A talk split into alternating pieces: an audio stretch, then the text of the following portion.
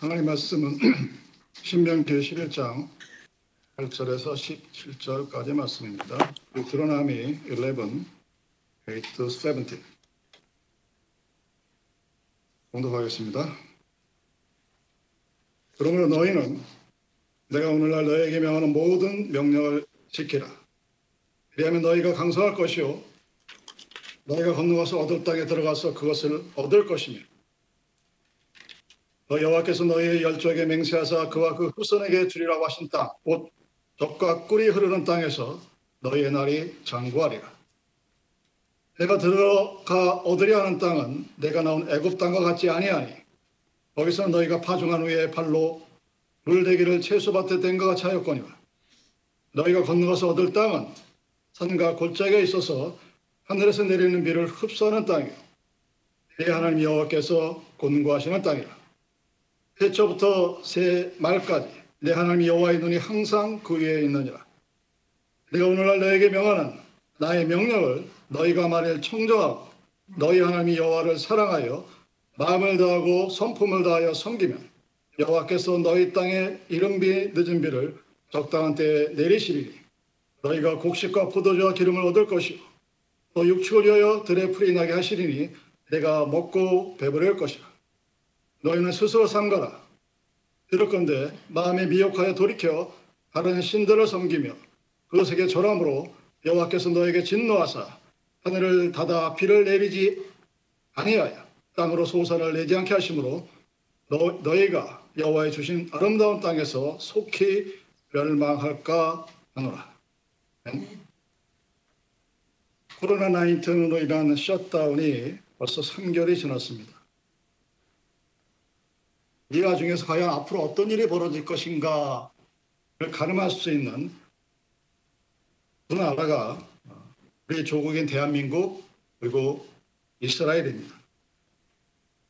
대한민국이나 이스라엘에서 효과적으로 이 코로나 바이러스를 컨트롤할 수 있으면 치료제가 없어도 백신이 없어도 뭐 그럭저럭 지낼 수 있을 것이라고 생각할 수 있는데 여러분들이 뉴스를 통해서 알 수 있듯이 한국이나 이스라엘은 아직은 50명에서 몇백 명씩 계속해서. 그렇게 정말 누가 봐도 최선을 다해서 열심히 잘하고 있는데 특히 이스라엘 같은 경우는 미국의 메릴랜드보다 조금 큰 뭐 비슷한 그 땅덩어리에 인구도 적은데 그리고 완벽한 통제 가운데 있음에도 불구하고 지금도 매일매일 100명 단위의 환자가 생긴다고 그럽니다. 그래서 왜 그럴까? 그만큼 무섭다는 얘기죠. 그렇다면 앞으로 우리가 생각해 볼 미래는 백신이나 치료제가 개발되지 않는 한 두 가지가 다 동시에 우리에게 있지 않는 한 이런 상황이 up and down에 있을지 모르지만 앞으로 지속될 것이라는 얘기입니다. 이 이스라엘이라는 나라는 우리가 알고 있다시피 참 작은 나라예요. 세상에서 볼 때는 영토도 작고 인구도 적고 그리고 자연에 있는 소위 말하는 내추럴 리소스도 거의 없는 정말 어, 버림받은 땅입니다. 그 나라에 살고 있는 이스라엘 사람들로 인해서 이스라엘을 세상에 있는 그 어느 누구도 무시하지 못합니다. 여러 가지 이유를 들어서 이 상황을 설명을 하죠. 전쟁이 날 때 이스라엘 사람들은 스스로 발란티오로 자기 나라로 가고 이스라엘보다 훨씬 더 강대하고 인구도 많고 자연 오일도 많고 돈도 많은 아랍 사람들은 도망을 가죠. 사실 그런 차이는 그런 외견상 보이는 것보다 유대인들이 가지고 있는 특성이 아주 분명한 것이 있습니다. 유대인들은 누가 뭐라 그래도 하나님을 믿는다고 고백하는 민족입니다. 그리고 그들은 소위 말하는 율법이라는 하나의 도구에 의해서 철저한 가정교육을 시킨 그런 나라입니다. 오늘 개신교회가 그리고 요즘 말하는 셀처치가 못하는 것 중에 하나가 바로 가정에서의 신앙 훈련입니다. 이유가 여러 가지겠죠.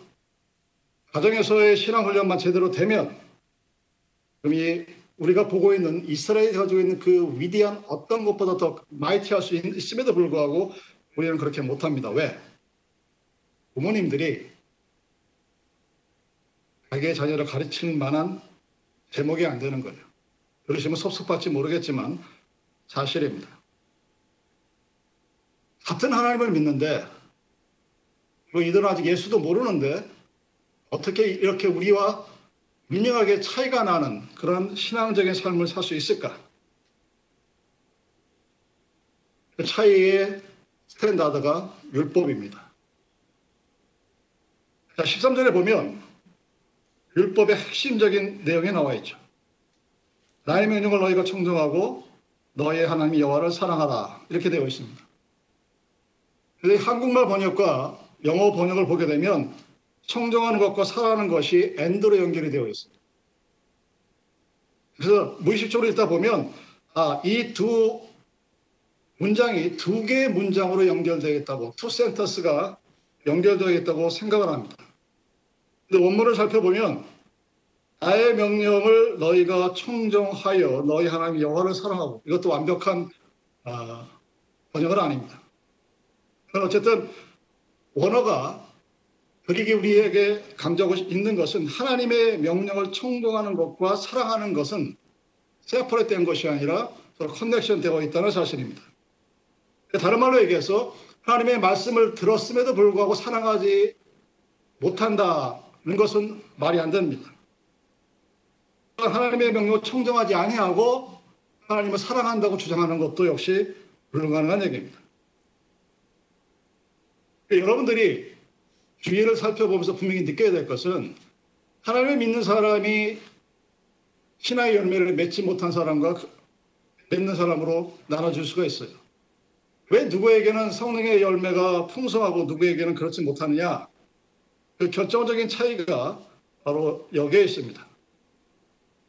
우리는 백이면 백 하나님을 사랑한다고 얘기합니다. 누구도 하나님을 미워한다고 얘기하지 않습니다. 그런데 사랑의 열매가 성령의 열매가 우리의 삶에 나타나지 않는 이유는 우리는 하나님의 말씀을 청정함으로부터 시작되어지는 그 첫 단계에서부터 삐끗되기 때문입니다. 말씀을 들으면 올바로 들으면 듣고 순종할 수밖에 없고 하나님을 사랑할 수밖에 없게 되는 것입니다. 마치 말씀의 씨앗이 뿌려졌지만 올바로 자라지 못하면 얻을 수 없게 된다는 비유에서 나타나는 이야기입니다. 어쨌든 율법은 우리들에게 첫 번째 명령이 하나님을 사랑하라 하는 것입니다. 하나님을 사랑하라는 이 말을 우리가 어떻게 실천할 수 있을까? 그러기 위해서는 먼저 그가 하나님이 나에게 어떤 일을 하셨는가를 여러분들이 먼저 생각할 수 있어야 합니다. 왜냐하면 내가 누군가를 사랑하는데 그 사랑하는 사람을 모르면 사랑할 수가 없기 때문입니다. 분명히 성경은 우리가 먼저 하나님을 사랑한 것이 아니라고 얘기하네요. 하나님이 먼저 우리를 사랑했다고 말씀하십니다. 누구도 부인하지 못합니다. 그리고 하나님께서 내가 너희들에게 어떤 일을 했는가를 설명해 주는 것이 성경입니다. 이스라엘에게 늘 반복해서 강조하는 내용이 무엇입니까? 내가 너희를 어떻게 애굽에서 구출했고 홍해에서 건드게 했으며 광해에서 너희를 어떻게 돌보았는가를 기억하고 얘기합니다. 그것을 기억하고 있는 이스라엘 백성들은 하나님께 감사합니다. 그것을 기억하지 못하는 이스라엘 백성들은 하나님을 떠나 돌로 된 우상을 만들고 금으로 된 소를 만들게 되는 것입니다. 여러분의 기억 속에 하나님이 나에게 해주신 것이 별로 없다고 생각을 하는데 나는 하나님을 사랑합니다 하고 고백하면 그 고백은 가짜입니다. 왜냐하면 하나님이 나를 사랑한 것이 아니라 그냥 운이 좋아서 그냥 우연히 그런 일이 나에게 생긴 것이라고 자신에 있는 과거를 아름답게 포장합니다. 그리고 자신이 지냈던 삶 속에서 하나님께서 나에게 하신 일들을 묻히고 살아갑니다. 그리고 시간이 지나갑니다. 시간이 흐르면 흐를수록 하나님께서 나에게 하셨던 은혜의 시간들이 점점 흐릿해지기 시작합니다. 그 순간부터 우리는 하나님 대신에 자기가 만든 자신의 우상을 섬기며 살아갑니다. 그래서 여러분들이 하나님을 사랑하기 위해서는 먼저 하나님께서 나에게 하신 일이 무엇인가에 대해서 기억할 수 있어야 됩니다. 하나님이 나의 삶에서 나에게 어떻게 하셨고 여러분의 삶에서 하나님이 내 과거의 어떤 어려운 순간에 하나님이 나를 어떻게 하셨는가를 기억하면서 오늘을 살아가는 사람만이 하나님의 말씀을 청종하며 동시에 살아갈 수 있게 되는 것입니다.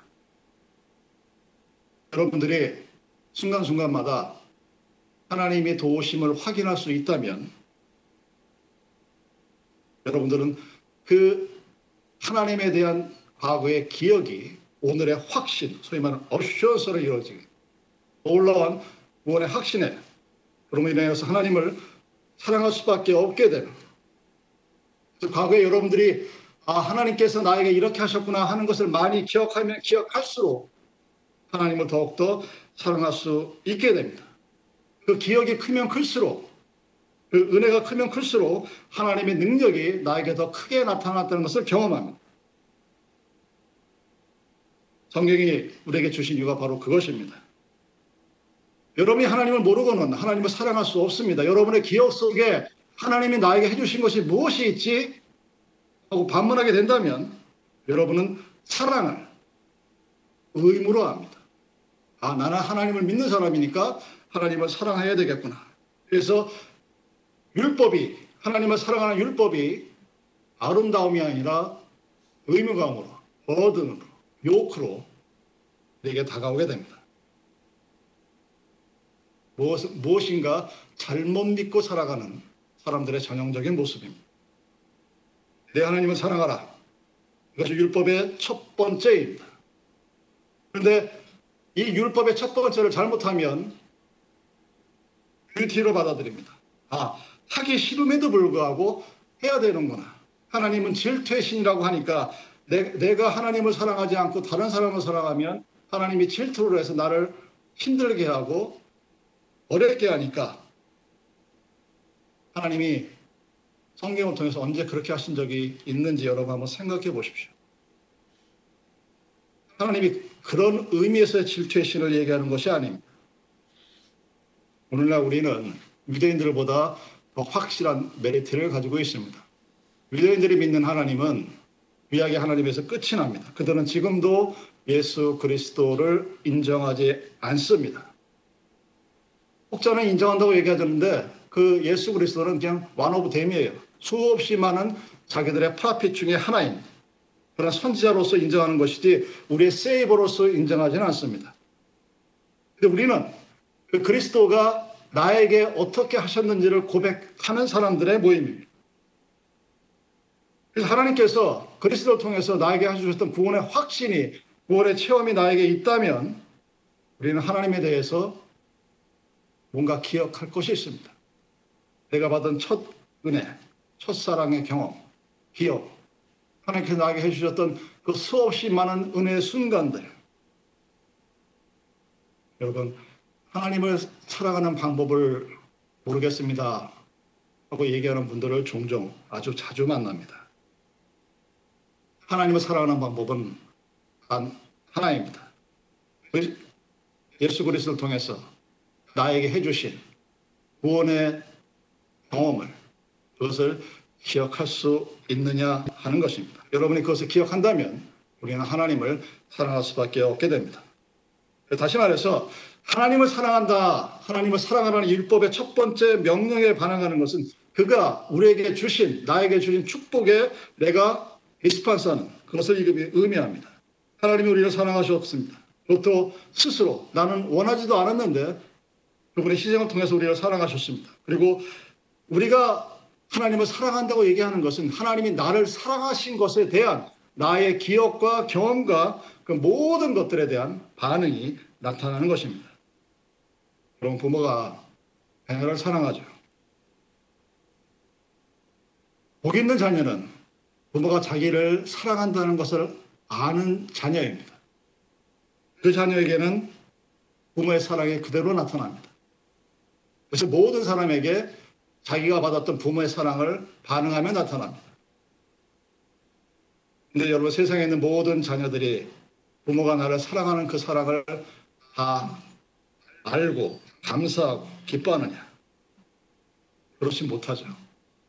그 긴장의 씨앗이 거기서부터 시작이 되고 그것이 바로 불행이 되고 결말이 슬프게 되는 것입니다. 나, 나의 부모가 나를 얼마나 사랑했는가 그걸 알수 있는 자녀가 효자가 되고 효녀가 되고 그 가정이 천국의 삶이 될 수 있는 것입니다. 그 여호와를 섬기게 되면 어떤 일이 일어날까? 제가 항상 여러분들 얘기하지만 세상과는 다른 삶을 살아가게 됩니다. 여러분 교회는 세상과 달라야 되는 것입니다. 여러분들이 집사가 되고 장로가 됐음에도 불구하고 교회를 세상과 똑같은 수준으로 만들고 만들려고 한다면 그것은 정말로 정말로 불행한 일들입니다.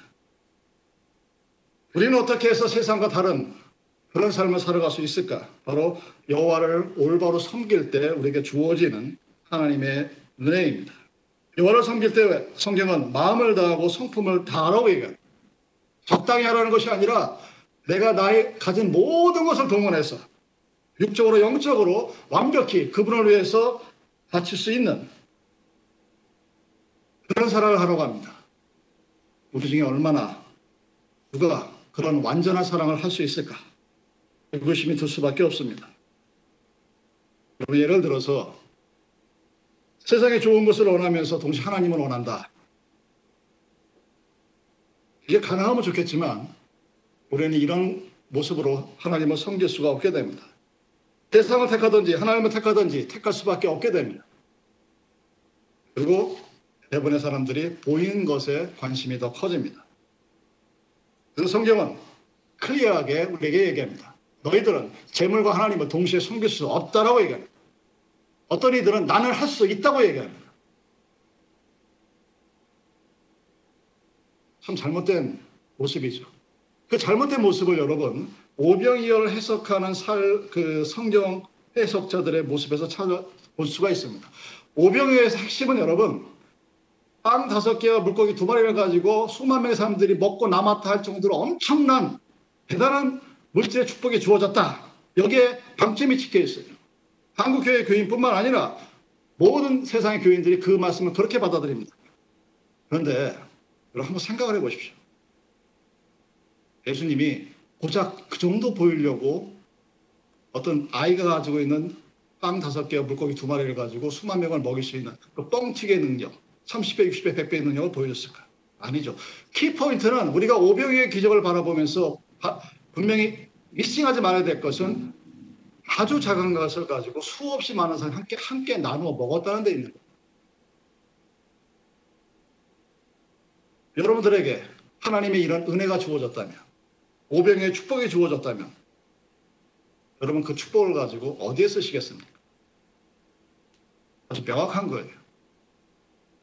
더 많은 탤런트를 주고 더 많은 물질을 주었을 때는 그것을 하나님을 믿는 백성과 함께 나누고 그들이 굶주리지 아니하고 하나님의 은혜를 체험할 수 있도록 하는 그 일에 쓰라고 우리에게 주신 것입니다. 그 이 오병의 기적에 대한 해석 하나만 보더라도 성경에서 우리에게 말씀하시는 것처럼 재물과 하나님을 동시에 섬길 수가 없습니다. 재물을 우리에게 주는 것은 그 재물을 가지고 하나님을 더욱더 잘 섬기라는 얘기입니다. 그런데 이스라엘은 실패했어요. 양다리를 거쳤습니다. 세상 것도 좋았고 하나님 것도 좋았습니다. 오늘날 우리들의 신자들도 역시 마찬가지 모습입니다.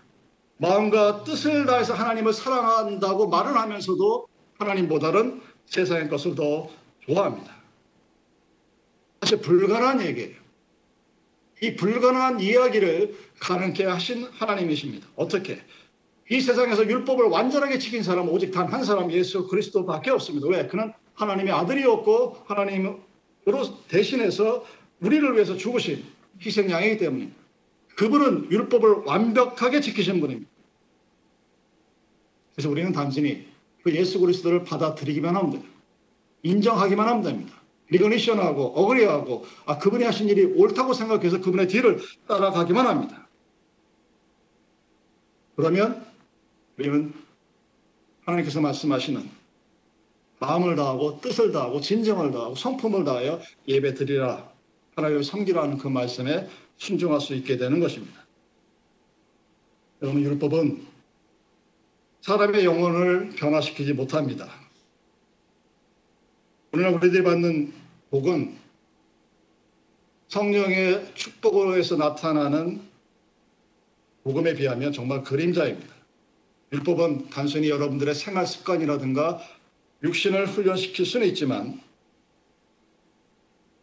그 정도뿐입니다. 흥미로운 것은 유대인들은 그것만 했던 거예요. 영혼의 완벽한 복종도 하지 않고 육신적인 복종만 했음에도 불구하고 그들이 받은 축복은 세상에서 감히 비교할 수 없을 정도의 민족입니다. 많은 사람들이 얘기하죠. 한민족은 유대인보다 더 똑똑하다. 게르만 민족은 유대인보다 대단하다. 그럼에도 불구하고 솔직히 유대인들이 세상을 움직이는 힘은 우리와 비교할 바가 못 됩니다. 여러분,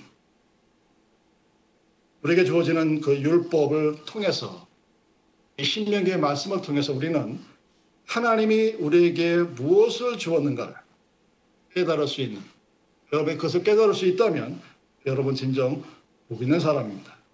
여러분의 마음에 이 하나님의 명령이 단순한 명령이 아니라 나의 삶으로 받아들이게 되면 그리하여 여러분의 삶 속에 하나님의 삶이 임재하는 임마누엘의 복이 존재한다면 여러분은 항상 하나님과 함께 살아가는 그리하여 세상을 살아가지만 세상과는 전혀 다른 구별되어지는 거룩한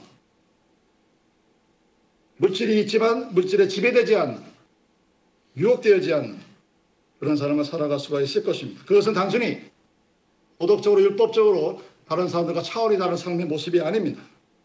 우리의 한계를 분명히 인정하고 그 한계를 뛰어넘는 또 다른 적대자가 나와 함께 하신다는 것을 늘 새롭게 하는 그런 삶이 바로 하나님을 믿는 사람이 해야 할 일입니다. 이스라엘은 이 신명기에 주어진 이 하나님의 말씀을 온전히 지킬 수가 없었습니다. 왜? 다른 것들은 눈에 보이는데 하나님 눈에 보이지가 않습니다. 이스라엘이 수없이 많은 잘못을 저지르고 그때마다 혼을 혼이 나죠. 그래서 우상을 안 만들어봅니다. 얼마나 많은 우상이 반복적으로 깨졌는지 역대상 11개 상에 아주 잘 기록이 되어 있습니다. 그래서 스스로 어떤 것도 만들지도 않고 그리지도 않는다고 얘기합니다. 근데 그런 뭐예요? 만들지 않았을 뿐이지 하나님보다는 세상이 더 좋아 보이는 것을. 그럼 오늘날의 신자가 아무리 하나님을 사랑한다고 하면서도 세상의 것들이 더 크게 보입니다. 그 세상에 것이 없으면 마치 실패한 것 같은 그런 것에 빠집니다. 안 보이는 하나님. 전에 전에 말씀드렸지만 말씀에 순종하는 것이 훨씬 쉬워요. 어려워요. 그런데 목마를 때 물을 찾는 것은 누구나 다 합니다. 그런데 왜 하나님의 말씀에 순종하는 것이 그렇게 어려울까? 보이지 않기 때문에 누구도 인정해 주지 않습니다. 저 사람이 하나님의 말씀에 순종했어? 그런데 눈에 보이는 것이 없으면 인정해 주지 않습니다. 그래서 세상에 빠져 살아가게 됩니다. 하나님 믿는다 고백하지만 주의 말씀을 청종하지 않습니다. 예배를 드리고 나서 그때뿐입니다. 여러분 하나님은 여러분들과 24시간 함께 하시기를 원하시지 주일날 한 3, 40분 함께 하고 사라지는 기억 속에 사라지는 그런 하나님을 원치 않으십니다. 여러분의 기억 속에 과거에 하나님이 나에게 어떻게 하셨는가를 오늘 내가 여러분들이 기억하기를 원하시는 하나님입니다. 이스라엘은 이 주어진 신명기의 명령을 외형적으로는 지켰습니다. 겉으로는 율법을 지키기 위해서 무진애를 썼습니다. 그것만으로도 세상의 복을 누리고 살아갑니다. 근데 누구도 사실은 이 하나님의 명령을 온전히 지킬 수가 없게 됩니다. 하나님의 명령을 온전히 지키지 못하면 어떻게 된다고 얘기합니까? 저주로 끝나죠. 너희가 여호와께서 주신 아름다운 땅에서 속히 멸망할까 하노라. 이스라엘은 결국 멸망했습니다. 나라를 잊어버렸고 수백 년을 나라 없는 민족으로 떠돌아다녔습니다. 외형적인 복종이었음에도 불구하고 그런 일이 벌어졌죠. 그럼에도 불구하고 그들은 세상에서 가장 뛰어난 민족이 되었습니다. 이 아이러니 그리고 또한 엄청난 고난을 받았죠. 그럼 히틀러가 혼자 미치광이라 수백만 명의 이스라엘을 아슈탄석에서 죽인 것이 아닙니다. 그때 있는 유럽의 기독교인들은 유대인들을 그렇게 바라봤어요. 죽어 마땅한 자들. 대단한 고난입니다. 그럼에도 불구하고 그들은 다시 일어섰어요. 이제 우리가 해야 될 의미를 다시 한번 생각해 보는 그런 시간이 되기를 바랍니다. 여러분이 하나님께서 적과 꿀이 흐르는 땅에서 새 초부터 새 말까지 내가 항상 지켜보겠다고 말씀하십니다. 여러분 마음속에 하나님의 말씀이 끊이지 않는 그런 삶이 되기를 바랍니다. 그리고 여러분의 기억 속에 오늘의 기억 속에 과거의 하나님이 사라지지 않기를 바랍니다. 만약에 오늘 여러분이 어떤 삶을 지금까지 살아왔다 할지라도 어느 한순간 하나님이 나에게 해주신 것이 뭐가 있을까라는 의구심이 든다면 여러분은 바로 그 순간부터 하나님의 저주의 결말을 받을 수밖에 없다는 사실입니다. 근데 우리는 예수님이 대신 돌아가신 그 구속의 능력을 통해서 이 율법을 온전하게 순종할 수가 있게 됩니다. 그래서 늘 마음의 여러분들 기억하셔야 합니다. 이스라엘이 했던 것처럼 내 힘으로 사랑하고 내가 뭔가를 섬겼다고 생각하지 마십시오. 다시 한번 말씀드릴까요, 여러분? 코로나로 인해서 많은 교회가 예배를 온전하게 못 드립니다. 이제 그린 페이지로 넘어가는 이 펜실베니아도 당분간은 아마 그것이 유지가 될 거예요. 사람들이 얘기합니다. 사단이 그랬다고 그럽니다. 사단이 그렇게 하니까 하나님이 수없이 많은 패밀리 처치를 만들어서 예배를 드리겠다. 교회를 더 많이 세웠다. 이렇게 얘기합니다. 그러면서 스스로 얘기합니다. 내가 오늘 예배 드렸다. 내가 예배 드렸다가 끝이에요. 하나님이 그 예배를 받으셨는가에 대해서는 관심조차가 없습니다. 이것이 주의 말씀을 온전히 순종하고 청종하지 못하는 사람들의 한계입니다. 다시 한번 말씀드립니다. 여러분 이스라엘처럼 내 힘으로 하나님을 사랑하고 내 것을 가지고 하나님을 섬겼다고 주장하지 마십시오. 그러면 그럼에도 불구하고 먹을 거는 있습니다. 왜? 내가 땀 흘리고 수고하고 애쓴 열매를 먹긴 합니다. 그러나 하나님의 하나님께서 나에게 하셨던 일들에 대한 기억은 점점 사라져 가게 됩니다. 왜? 하나님이 하신 것이 아니라 내가 한 것이기 때문에. 여러분 안에 계신 예수님과 늘 교제하는. 그래서 하나님이 나에게 어떤 일을 하셨는가를 기억하십시오. 나에게 30년 전에, 20년 전에, 10년 전에, 아, 그때 순간순간 고비, 고비마다 하나님께서 이렇게 역사하셨고, 그것이 오늘의 나를 이루게 했다는 그 기억이 있을 때, 우리는 그 기억 속에 있는 하나님을 사랑하게 됩니다. 그 하나님을 믿기 때문에 오늘을 내일에 대한 두려움 없이 행복하게, 감사하게, 기쁨으로 살아갈 수가 있는 것입니다. 그것이 바로 내가 그와 한 몸이 되는 예수 그리스도의 삶의 모습이 나와 함께 들어가는 삶의 모습입니다. 그랬을 때 우리는 이스라엘이 지금 누리는 그 어떤 강한 존재보다 더한 대단한 하나님의 사람이 될 수 있게 되는 것입니다. 사랑하는 여러분, 청종하여 사랑하라 하는 의미는 같은 이야기입니다. 주님의 말씀을 청종하면 사랑하지 않을 수가 없습니다. 여러분이 하나님의 말씀을 들었는데 불순종한다. 이것은 듣지 않았다는 얘기입니다. 하나님의 말씀을 들었는데 사랑하지 않는다. 이것은 듣지 않았다는 얘기예요. 오늘 말씀처럼 내가 너희를 강대하게 하리라. 여러분이 원하는 세상의 복을 누리는 그 수없이 많은 완화부터 임 중에 하는 그 복이지만 그 복도 하나님의 말씀은 청정하여 마음을 다하고 성품을 다하고 뜻을 다하여 하나님을 사랑하는 것을 여러분의 기억 속에서 놓치지 않을 때 하나님은 항상 여러분과 함께 하신다는 사실을 기억하시기 바랍니다. 그러시겠습니다.